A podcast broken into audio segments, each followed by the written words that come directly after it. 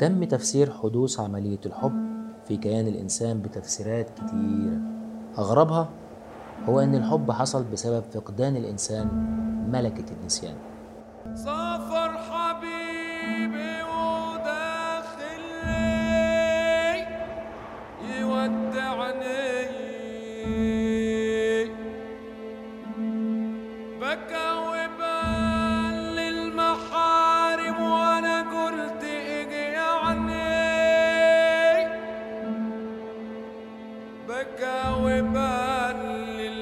للمحارم وأنا قلت أجي يعني والله فراق الحبايب مر يوجعني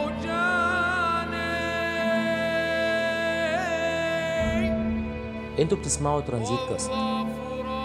معكم محمد جابر وبرنامج عندي كلام. حلقتنا النهاردة عن الحب من إعداد إبراهيم إسماعيل.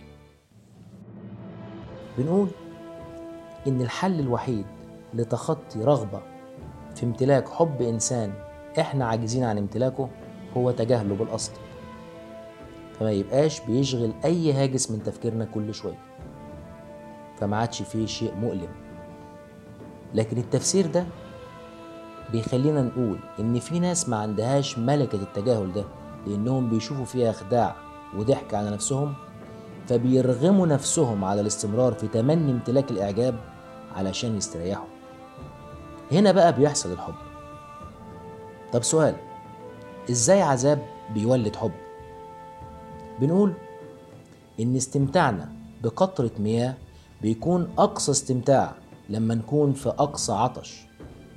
بالظبط زي العاشق اللي بيكون الاستمتاع بنظرة من محبوبه ليه أقصى استمتاع بعد فترة من شدة الشوق والبعد والتمني لأي حاجة من محبوبه.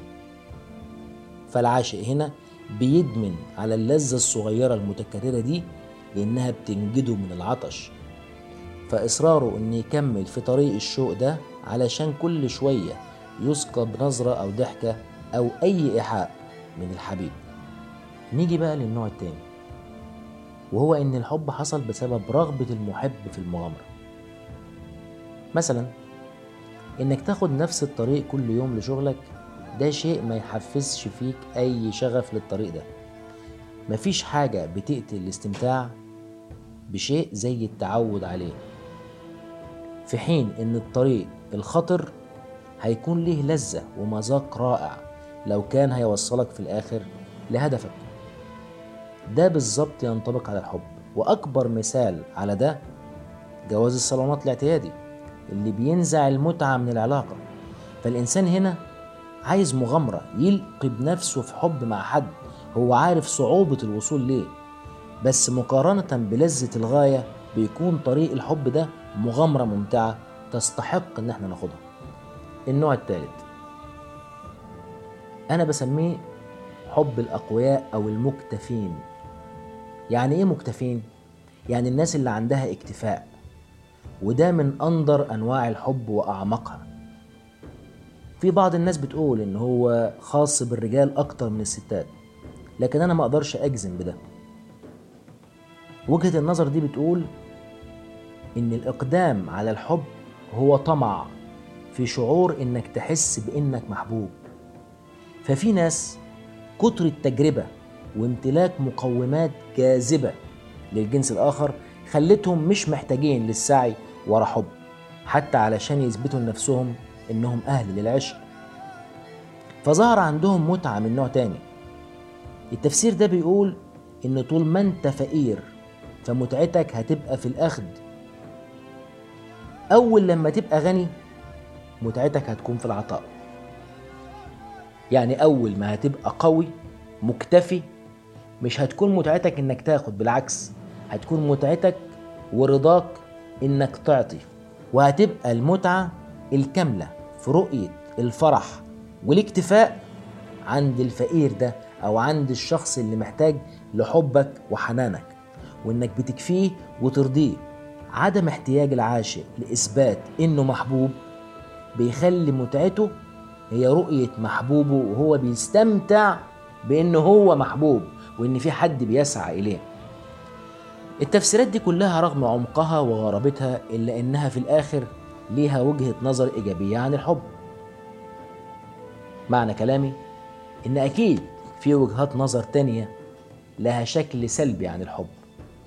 وده مش هقول عليه نوع ولكن هقول عليه تفسير لعلاقة الحب عند الإنسان.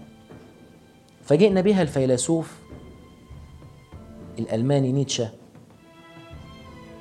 وطبعا أنتوا عارفين إن نيتشه له تفسيرات كتير يعني بيعتبرها البعض إنها صادمة.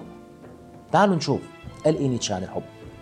نيتشه قال تفسير أربك كتير من المفكرين فقال بكل جراءة إن دافع الحب هو الكره مش أي حاجة تانية. وجهة نظر نيتشه كالتالي لما حد مستبد بيتم التمرد عليه ونركز على مستبد بيتم التمرد عليه من قبل شخص المستبد ده ما بيستريحش إلا لما يشوف العجز والتسليم من المتمرد ده له. يعني عايز يسيطر عليه. يعني دافع الاستبداد والكره هو اللي بيخلي الشخص ده عايز يشوف السيطرة على اللي حواليه. فبيقول إن دافع المحب هو نفس الدافع ده بالظبط.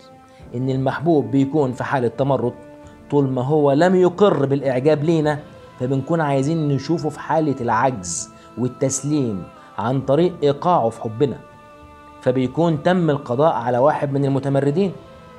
يبدو إن وجهة النظر ديت كانت كاشفة لطبيعة النفس البشرية اللي بتتصف بالذاتية الشديدة وبتخبي الأنانية تحت شعارات زي الحب. نتكلم في تفسير تاني صادم سلبي عن الحب. بنفس قوة التفسير اللي فات وهو إن أصل الحب هو الرغبة في الجنس. لاول وهلة بنظن إن ده وجهة نظر سطحية لكن بعد سماع حجج اتباع هذه النظرية هنلاقيها جديرة بالاهتمام. فبيقول إن الإنسان في ذروة الشهوة الجنسية مع شريك بينساب منه عبارات وتعبيرات حب وعاطفة لشريكه. التعبيرات دي غالبا بيعبر بها في عنفوان الاحتياج الجنسي. كنوع من إعلام الشريك بمدى الظمأ ليه. عشان الشريك ينتشي من رؤية شريكه في الوله والولع بيه لكن بعد إشباع الشهوة بنلاحظ اختفاء كل المشاعر والتعبيرات دي بل وممكن حضور حالة من الاشمئزاز من كثرة الاكتفاء. فتم الربط هنا إن العاطفة دي كانت مقرونة بالهياج والسعار اللحظي وما هي إلا تعبير روحي عن احتياج جسدي بحت. فيقال إن الإنسان في أغلب أوقاته غير مكتفي جنسيا ولا يكون مكتفي إلا في لحظات قليلة جدا كدقائق غالبا بعد قضاء شهوته. في اللحظات دي بالتحديد بتكون الحاجة الجنسية الخفية تجلت في صورة حاجة روحية. في النهاية من أكتر التأملات في فلسفة الحب اللي جعلته مختلف عن كافة المعاملات والتفاعلات البشرية إن الإنسان كلما أظهر نقصان ده بيعطي فرصة للوصول للاكتمال. يعني مثلا عشان فلوس تجارتك تزيد لازم تتاجر أكتر يعني عطاء زيادة. هتجيب عطاء زيادة ليك. لكن لو صرفت جزء من فلوسك عمر ما هيحصل زيادة في رأس المال بخلاف الحب. الحب بين الرجل والمرأة كل طرف فيه بيقدم نقص واحتياج عاطفي للطرف الآخر. فيقوم الطرف الآخر يبادله نفس الاحتياج. فلما يشوف كل طرف احتياج الطرف الآخر ليه بيحس بالاكتفاء والاكتمال. يعني تقديم احتياج أدى لتحقيق اكتفاء ونقص أدى لاكتمال. الحب مش بس حاجة محيرة للقلب اللي عاشه لكن كمان محيرة لعقل اللي حب يفهمه زينا.